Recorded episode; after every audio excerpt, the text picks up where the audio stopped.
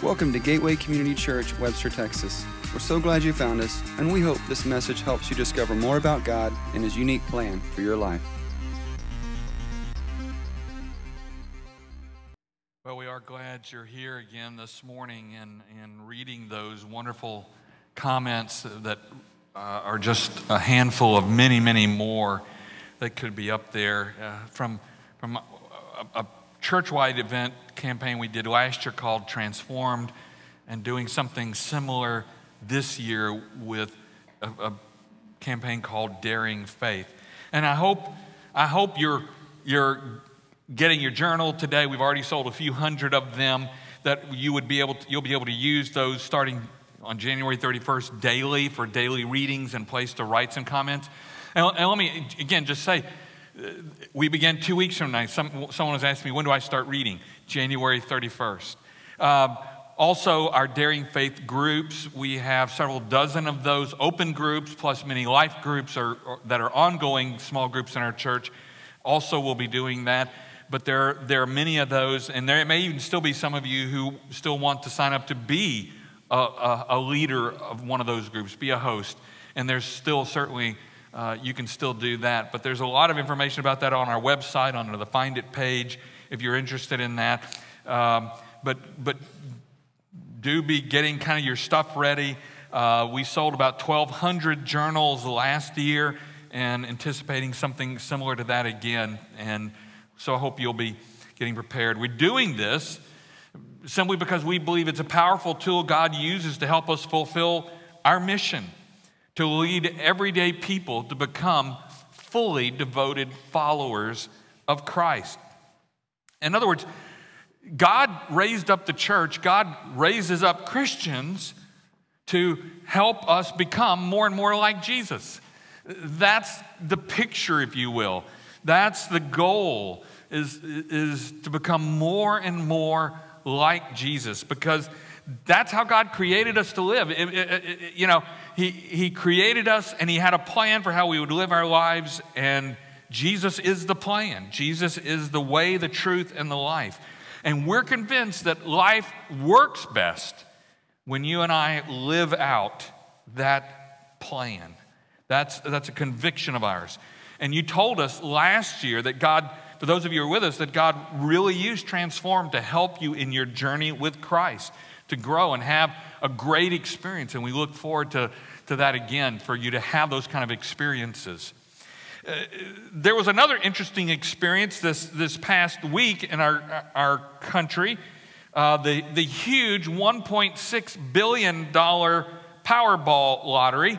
And uh, some folks asked me, well, if, if, someone, if someone in our church won and they wanted to give a gift to the church, would we accept it? And, and I said, absolutely. Absolutely. Um, here's the thing, though. I know some people play, play the lottery for fun. It doesn't impact their income. It doesn't impact, it's not something they have to do. It's just a, an, an enjoyable thing. And that's great. But for some people, their, their hope is winning. That's, that's where they, they, they hope to survive, to get by, that if they could just win, all their money problems would go away. All their other problems would go away. Their life would be, they would have arrived. But all the studies show us otherwise. One study showed that there is a 70% chance that if you win, you'll burn through your winnings within five years. And the bankruptcy rate for winners, you would think people who won millions or tens or hundreds of million dollars would be less than most of us, is somewhere between double and quadruple the norm of the population. Many winners report, this is what they say, uh, that, who've been surveyed about this after the fact, that their life is worse after winning. Now, that might sound counterintuitive to most of us who think, well, you've got all that money, how could it possibly be worse? But in addition, in addition to struggling with all kinds of aspects of it, they say they're friends who, who try to exploit you, they're family members who constantly bug you, uh, uh, and, and they say they discover family members they never knew they had. You know? And, and others won't just stop talking about the money. There's no going on with their life. And, and while many of us might think, man, I'd love to have the opportunity to prove that wrong or to work that out myself, lottery winners tell us that, it, that rather than a life that has gotten easier, their life is filled with more stress after they win. And that continues on for some time. And many of those winners say they wish they had never won. And for some of us, that's like, oh man, well, that's them, that's not me. And, and whether or not you think that would be your problem, let me just tell you there's a bigger issue here in, in, in my mind. And that is that the lottery and or getting the right job or finally getting in the right neighborhood or having the right husband or wife or having the perfect kids, whatever, whatever it may be, that there's always something outside of us that seduces us into believing that if I just had more or I had enough, all my problems would go away. My life would be trouble free. I, I would make it through it. And yet, the claim of the Christian faith is only faith in Jesus Christ can do that. And, and, and, at the same time, the Christian faith doesn't make the claim that life will be easier. Some of you may have heard that, or you think, well, if I become a Christian, then all my problems go away, or everything gets easy.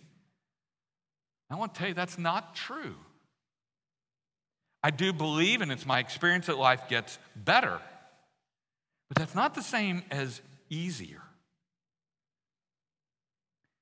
At least for those who are serious about following Jesus. In Matthew 9, it says, As Jesus was walking along, he saw a man named Matthew sitting at his tax collector's booth. Follow me and be my disciple, Jesus said to him. So Matthew got up and followed him. And if you were with us last week, you know that that really is kind of the most basic definition of a disciple one who follows another. And, and following implies that the one I'm following knows more about the journey ahead than I do. They know where we're going, they know how we will get there. And so, following them, in this case, following Jesus, means I have to watch, I have to observe, I have to stay close to Him if I'm going to get where He's leading me.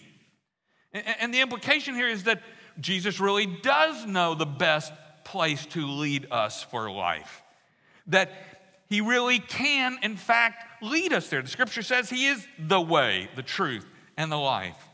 And yet, I, I, I have, to, I have to admit for all of us that that is a faith statement. That is a faith statement, a faith decision on the part of each one of us who may choose to do that. We believe it is a better life because in, in Christ I've received forgiveness for my past, I've received a purpose in my present, and I've received a home in heaven for my future. But becoming a Christian is not magic. Like when I do it, all of a sudden, you know, it's that fairy godmother poof and, and, and, touches you with the wand, and, and your clothes are magically transformed, and all of your relationships are suddenly better, and you, you get all the best jobs, and, and, and you have the perfect house, and your kids are above average, and, and, and all that kind of stuff. I wish I could remember how Garrison Keillor said about the, the, the, the the, the kids in uh, Lake Wobegon, because that's kind of the picture, if you're, if you're at all familiar with that. But the, the, the thing is, I, I, I don't magically gain all the, the blessings or benefits of following Jesus just because I say a prayer. It starts the process, it begins me moving. But see, I'm not a follower if I'm not following. I can say I'm a follower. I can make the claim and point back to a time when I made a decision. But if, if, since that decision I've done nothing to follow, then it's no wonder because I've lost sight of Jesus that I don't, I, I don't experience all he can do. I'm following because without Jesus, I believe Scripture says that we're, we are outside God's plan not sure where we're headed or how we'll get there. It, it, it, it really is all about Jesus. You can't just pull Jesus out of the picture and somehow you have the Christian faith of a feel good, do good kind of religion. And this following thing is not an occasional glance. It's not every five or six days I'm going to look up and see where Jesus is and make sure I'm doing okay. Because Jesus is constantly moving. And if, if I wait for that, he will get out of my sight if I'm not careful. I have to stay on the journey with him. I have to continue watching him. It's a process, it, it, it's a journey. And here at Gateway, our, our mission is to help lead you on that journey. And part of that journey is as we lead you, you learn more and more then how you can lead others. See, it's not all about we've got the answers. You come and just come feed at the trough, and that's all it is to it. It's a lifestyle where God is using you and me to, trans, to be instruments of transformation for others. And, and if I'm not doing that, then I'm really not following Jesus. We are here uh, to, to be disciples who make disciples. And if you point to someone else, if you point at me and say, That's your job, Pastor. Well, it is my job as a follower of Jesus Christ, not as a pastor, but as a follower of Jesus Christ. And I would tell you, it's yours as well. It's the calling of every single one of us because I'm not a follower if I'm not following. And that means I do what my leader does. I walk where he walks. I try to do what he does. I try to follow his thoughts and ideas. And that means I can't pick and choose. I can't do it when it's convenient. I can't do it when it's easy. They're all important, they're all necessary. And we've, we've come up with some phrases or some words that kind of try to make it easier for us to keep it in mind. We talk about, and, and, and Brandon mentioned these commit to following Jesus, connect with one another, because we don't do this journey by ourselves. Serve my church within the walls and my world beyond the walls, and share the good news. Commit, connect, serve, share. I know Brandon did it, but I'm going to ask you to. Would you just repeat those with me? Commit, connect, serve, share. Why is that? Why, why is it helpful to remember that? Because this coming week, when it, it, it hits you that you want to try to be following Jesus, these give you not only a description of what that looks like, but also a prescription for what to do to commit, to connect, to serve, to share. And last week we looked at commit and connect, and this morning we'll, we'll wrap this up with serve and share. And, and so, serve, we say, we, we, we stretch it out, we say, serving my church and my world, which sounds like doing good deeds to, to make God happy. And, and, and there's no question that those are good things to do. And, and when we do them for the right reasons, God is happy. But it's not about placating God. It's not about doing the right things for the wrong reasons. And that's a real challenge for every one of us. I mean, I include myself in that. It's very easy to, tr- to, to sometimes know what to do, even if I'm doing it for the wrong reason. I can help someone because I want to get on their good side. I can give to something so that I get something in return. It's very easy. The problem with that is, is that Jesus, when he looks at us, he's not looking as much at what we do as why we do it. And, and if we're doing the right thing for the wrong reasons, it, it doesn't, it doesn't wash with Jesus. Why? Because Jesus is in a, interested in a relationship. If, if a friend of yours or your spouse or somebody like or your child did the right thing for all the wrong reasons, you might be glad something good happened, but you know, ultimately, you got to get the heart right to consistently get the actions right. And, and so, serving is about so much more because it's a con- concrete way that we, that we live out this great commandment to love our neighbor.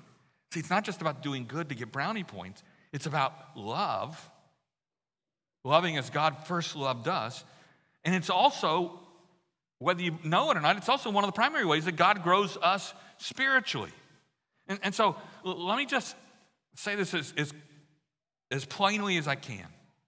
You and I will not grow spiritually very much or become very much like Jesus unless serving and the heart for serving is a basic part of our lives.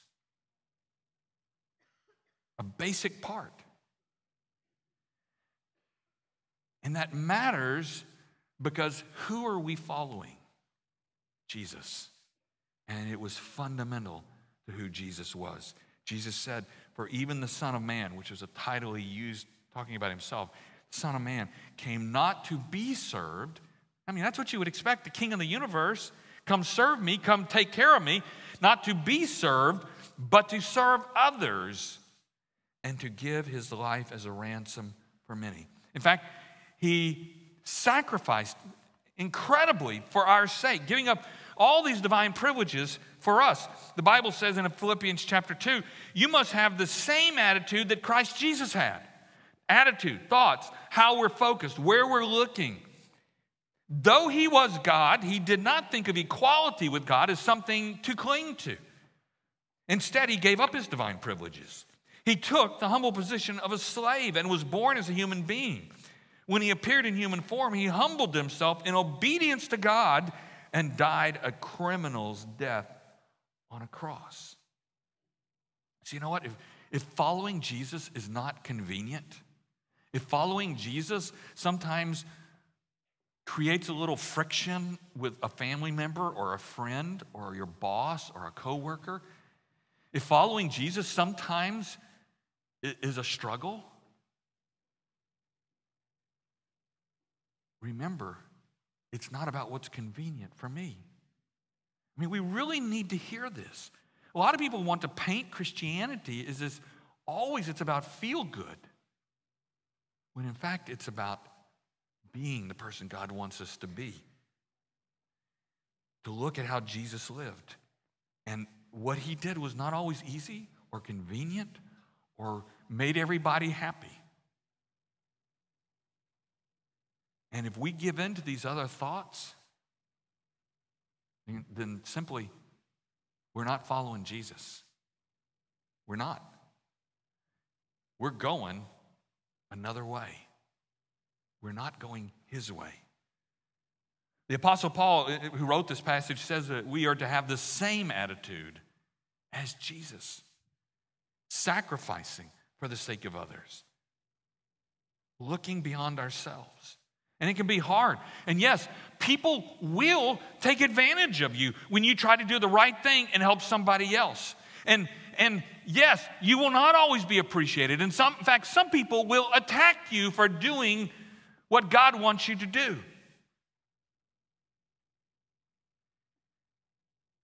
And you may be thinking, then why do I want to do this? What's in it for me? And maybe that, in fact, is the point. That's the wrong question. Because maybe you wouldn't want to do this. But you and I, who follow Jesus, are called to sacrifice for the sake of others, to love our neighbor, to accept them for who they are, and work for their good. Why? Because Jesus did. And we are his followers walking where he walked the way he walked. And so, quite frankly, serving is evidence that we are following Jesus and, and trying to live by faith, by trusting, because it's not obvious that everything's going to work out just great to do what Jesus did. It sure didn't look that way for Jesus. He ended up on the cross. Nobody can say that the cross is the kind of outcome we would normally think of that would be a good thing being horribly, cruelly whipped, beaten, and hung.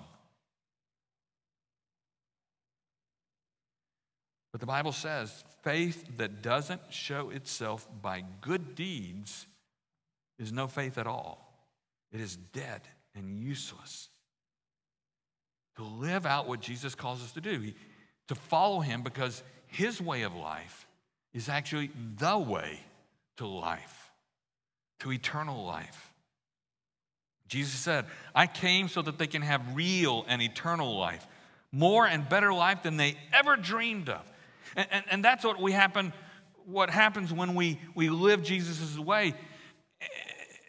Better life, not easier life. But it's a challenge to do because it goes against the natural sinful nature that is in each one of us to put ourselves first, to look at for number one, to take care of myself, to say, I deserve this.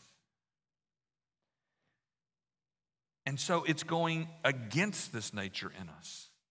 In making decisions, even when we don't feel like it. It's in those moments that God then can really transform you and me. I, I, don't know if you've had this experience, but I, I remember thinking before I, I committed my life to Christ that there were some, th- some things about the Christian life that just didn't look very appealing to me. Didn't look like something I wanted to do. Didn't look like they were very beneficial to me, at least looking in from the outside. I mean, in, in, in my day, it, it, seemed like the talk was, well, you're gonna, you're gonna, if you, if you commit your life to Christ, you're probably gonna go be a missionary to Africa. You know, like that's some terrible thing. I've been to Africa as a missionary. It's actually great. It's pretty cool. Great people. Fantastic. And in fact, even as we're missionaries to them, they're missionaries. They're teaching us as much or more about Jesus. Now, that's another story. But there were some changes in my life in those first months and, and year or so as I followed Christ. But they didn't seem like big changes. They didn't seem like a, a, big deal as I continued working as an engineer here in Houston. But at some point in there, a couple of years after that commitment, I, I, I felt like God was calling me to be a pastor. And it was a turning point for me. Not, not because I was being called to be a pastor, because quite honestly, that's something that we can't all relate to. I mean, we don't want you all to be pastors. Who would, you know, who would stock the grocery shelves? Who, who would take care of us when we're sick? Who would teach the children? Uh, you know, you can go on and on and on. It's not that all of us should be pastors doing this as a vocation. But, but it was for me one of the first times I sensed that God was calling me to take a next step that radically altered my comfort zone, that was apart from what I, I believe I wanted to do, that was pushing me into areas of life that, that really didn't interest me all that much, at least uh, from the outside. And, and you don't have to be called to be a pastor to experience that. Eventually, I, I decided that I would trust God, that He knew what He was doing, that He was better at this than me, that He had a plan, and He wanted me to, to, to follow him, no matter what it cost me. And, and I did. And I want to tell you, that was, that was such a cool experience to trust and walk and discover that on the other side, God actually, God actually came through. Not, not that he fulfilled what had been my desires beforehand, but he showed me new desires. He created new desires in my heart that were more fulfilling and more significant. And was it easy? No. I mean, I had to, from outward appearances, I did some things that seemed like, duh, that's kind of dumb. But it, was so rewarding to sense that I was really, I was walking where Jesus wanted me to walk. I was doing what he was calling me to do. And as I grew and trusted Christ more, I discovered that some of the things that had concerned me about going into ministry went away. I mean, I can tell you that today, although it happened much sooner than 30 years, but I can tell you that today, there were things that were important to me before I felt a calling to ministry that don't matter to me at all anymore. God changed my heart. He changed the desires of my life. He increasingly made his desires my desires. Now, I'm, I'm not there yet. I just, I mean, I, I got a ways to go. But I have seen him work, and it, it, it's amazing to experience that. And as we take those steps, it, it becomes easier then to trust him with the next steps. But it's always the, that, that next step that we have to take. And, and it's different for every one of us, every single one of us. What is it, though, that God is calling you to do to take a next step that will maybe push you out of your comfort zone? Maybe be uncomfortable with some family or your boss or with some coworkers or uh, some neighbors? But that God is calling us to do because the more we submit ourselves to Him, the more He makes His desires our desires. So we, we really are changed. And for that, I'm grateful. I really am. And, and here's the thing serving as a part of this should be something, it shouldn't be just something, oh, I do it at the church.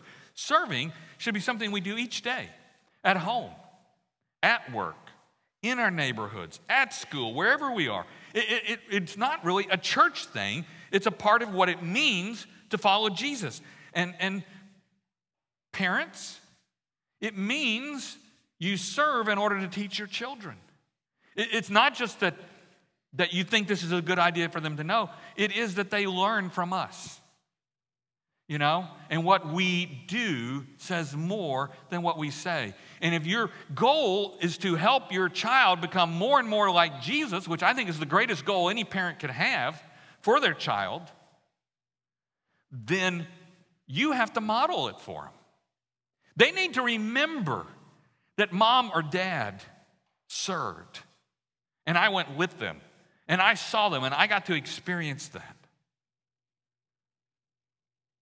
Yet we'd be making a big mistake if we if we didn't offer you concrete ways to do that as a place to put that into practice, a way to get encouragement from others as well in this mindset and this lifestyle. So we, we invite you to do it with other Christ followers here within the church as a way to explore serving.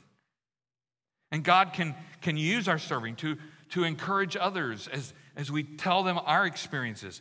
And so it's kind of like a training academy for how we're to live all the time, everywhere, not just on Sunday mornings or when it's convenient. And let me tell you, every Sunday we offer hundreds of opportunities for you to serve your church while you're already here through our hospitality ministries, through our ministries to our children and our students. And right now, Right now, we could use 50 more volunteers just with our children. 50. Now, that's about 4 or 5% of the total number of people who will be here today, adults. But it's significant. Doesn't mean you have to do it every week.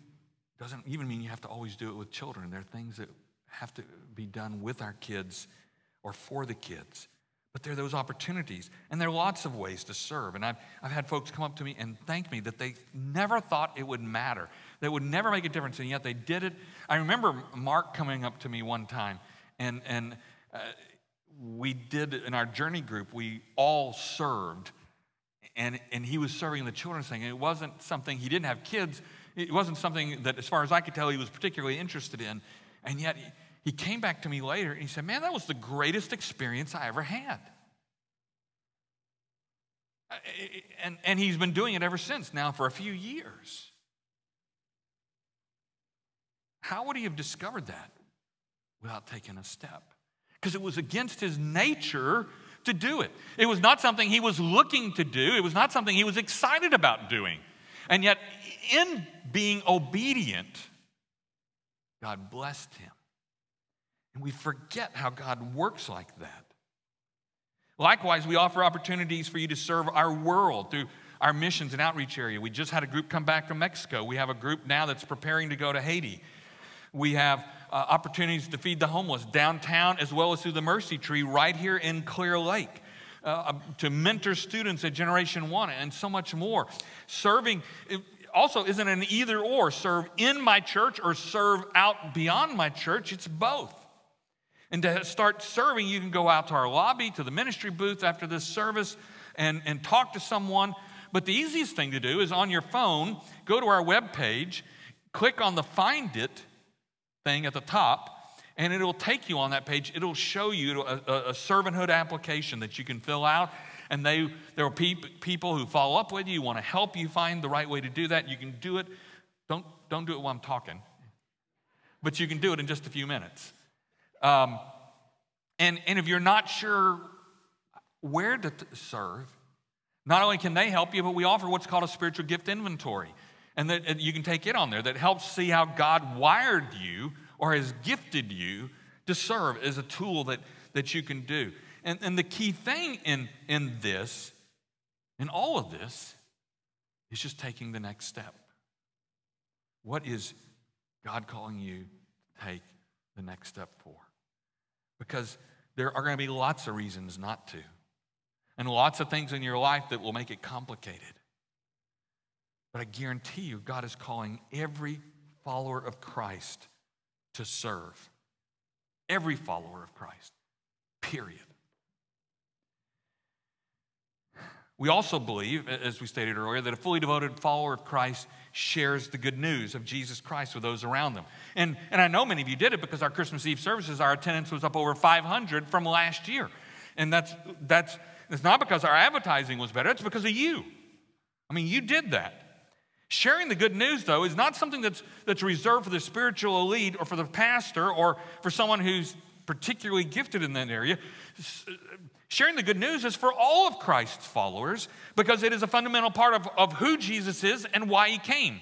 Jesus said, For the Son of Man came to seek and save those who are lost. Seek and save.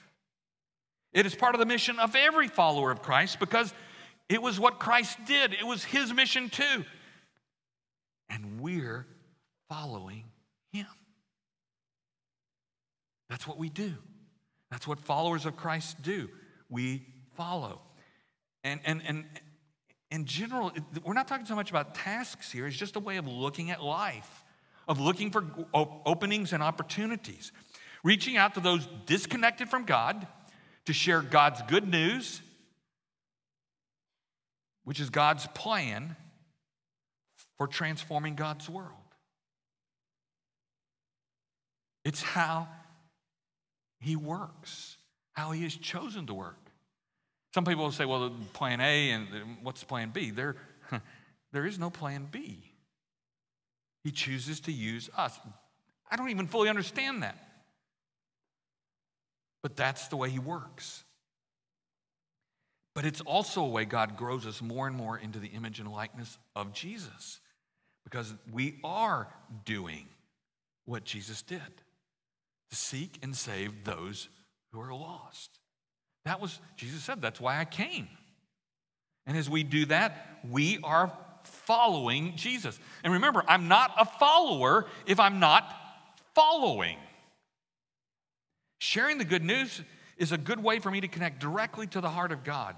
And a simple way to remember it, I've already said it, and maybe you heard it, but, but this just kind of helps me. The good news is that through Jesus, God offers us forgiveness for my past, a purpose in my present, and a new home in heaven for my future. Past, present, future. Past forgiveness, present purposes, future home. And, and, and, I, I need tools like that to remember that stuff and to remind me what I have received. And when we do it, we, we discover such good news that we want to tell others. It's not a job, it grows out of it. It's one of the reasons I've always liked this guy named D.T. Niles, who lived over 100 years ago. He, he, he wrote this phrase, and it, it just stuck with me. You've heard me say it before, you'll hear me say it again because I just love it. He said, Evangelism, which is sharing the good news, evangelism is one beggar helping another beggar find food. It's not like I've got my act together. It's not I'm the best Christian in the world. No, I'm still a beggar. I'm still in need of grace. I'm still struggling. I'm not coming to the person next to me like I have all the answers. I'm just saying I have found something that I would like to share with you that is making a difference in my life.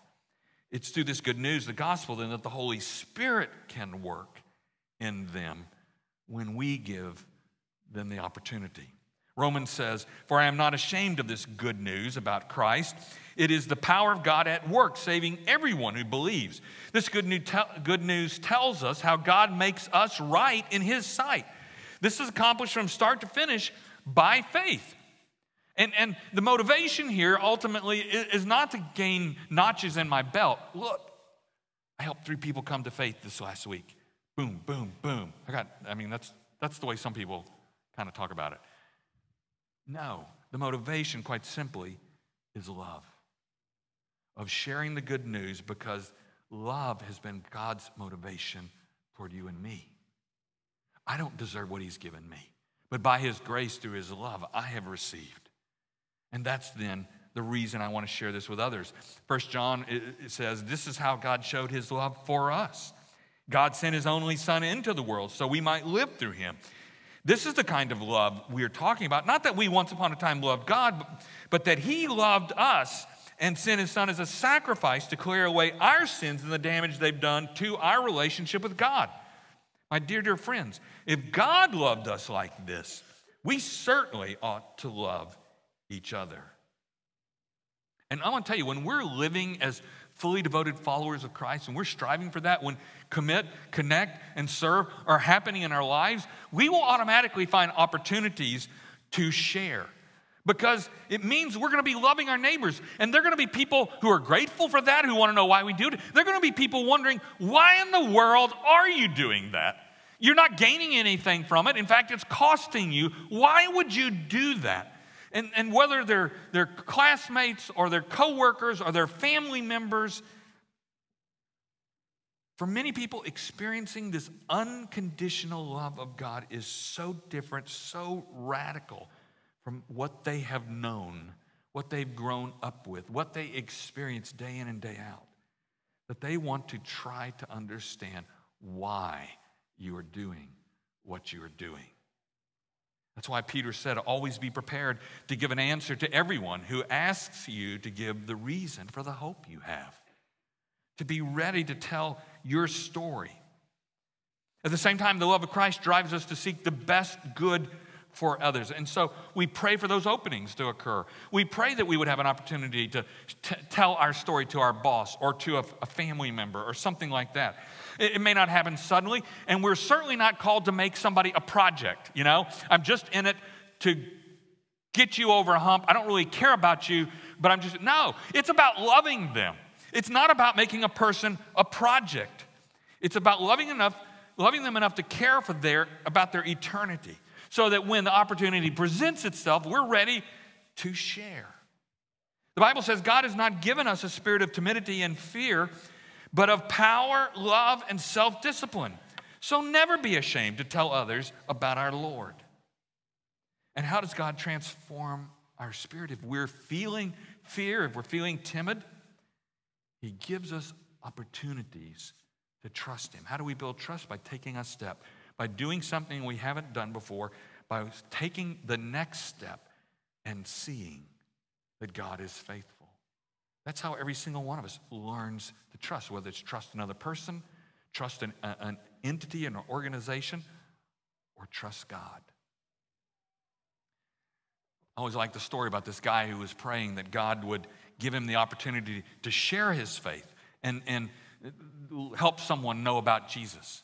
But he was kind of he was a little nervous about it. And one morning he he got on as he did every morning, he got on his bus to go to work and after a couple of stops some big guy got on that he'd never seen before. I mean, this was he was big, he was burly, he had a big beard, a scraggly kind of beard, he had tattoos and and and and looked like somebody right out of a, a motorcycle gang photograph, you know? Now, I, am not saying those, those, some of you may look like that. I, I'm not saying it's a bad thing. I'm just giving a description of somebody who could be kind of intimidating. And so here's this guy, he gets on the bus, and after the bus has traveled for a, about a minute or so, the guy s- starts to talk to the people around him. He, he says, I need Christ in my life. And, and as the guy looks over him, he, he can even see tears are coming down. And the guy says, I need, is, is there anyone on this bus? Can someone on this bus tell me how to commit my life to Christ? Is there anyone that can do that? And here's the guy two seats over who's been praying for this opportunity. And he looks up to God and he says, Lord, is this a sign?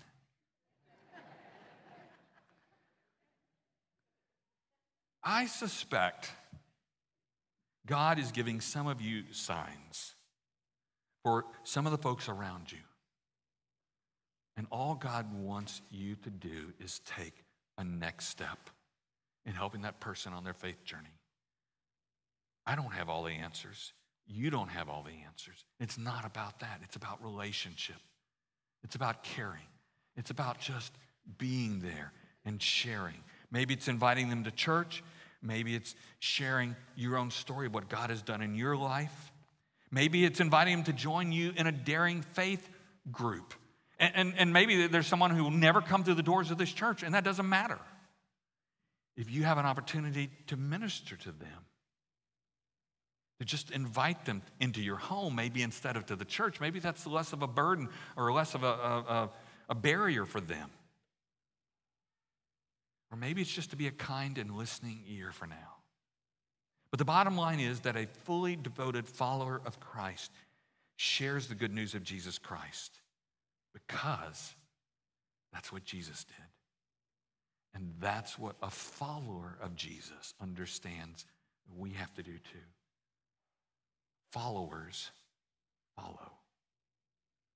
And the very act of sharing that good news just like committing, connecting, serving is a way then that God grows us even more in our faith journey because I am following Jesus. I am intentionally following Jesus. And, and God gives me the opportunity in that to work in me, to transform my heart, my desires, my abilities, and use me for His glory. And if you want to talk with someone about that this morning, our prayer team will be down here in just a second. And, and if you're new to Gateway, I'd, uh, I'd love to meet you. We have some folks who'll be out here, right out this door against the wall out there. And we'd love to say hello and just share with you, talk with you for a minute because we want to, we want you to be a part of the journey with us. And we want to be a place that you feel like we care and we know you. And so I'll be out there. And, and listen, Gateway folks, if you brought someone, why don't you, you bring them over? Because we're all in this together and it takes each one of us. Or if you met someone who's new this morning, maybe you walk over and say, hey, let me walk you over and I'd like to introduce you. And we, we, we'd love for you to do that because we're all in this together and we're all trying to use the gifts God has given each one of us to the best of our God given ability to take whatever next step God has given before us so that we can follow Jesus. We can be his disciples who make disciples. Let's pray. God, thank you for each one of us in here and for the journey you've opened to all of us. Help us, Father, to follow Jesus. Help us to do it intentionally. Help us to, to think about it. Help us to find opportunities to respond. Help us to trust you more. And Father, help us not get caught up in the, the long haul or trying to figure out what it will mean a year down the road or, or whatever. Father, help us just to be faithful in the next moment. Help us to just take the next step, whatever it is for each one of us, so that we can be faithful so that we can follow Jesus, so that you can grow us and use us for the sake of your kingdom. We pray this, we ask this in Jesus' name. Amen. God bless you. Go follow Jesus. To learn more about us, visit www.gateway-community.org. Welcome to your journey.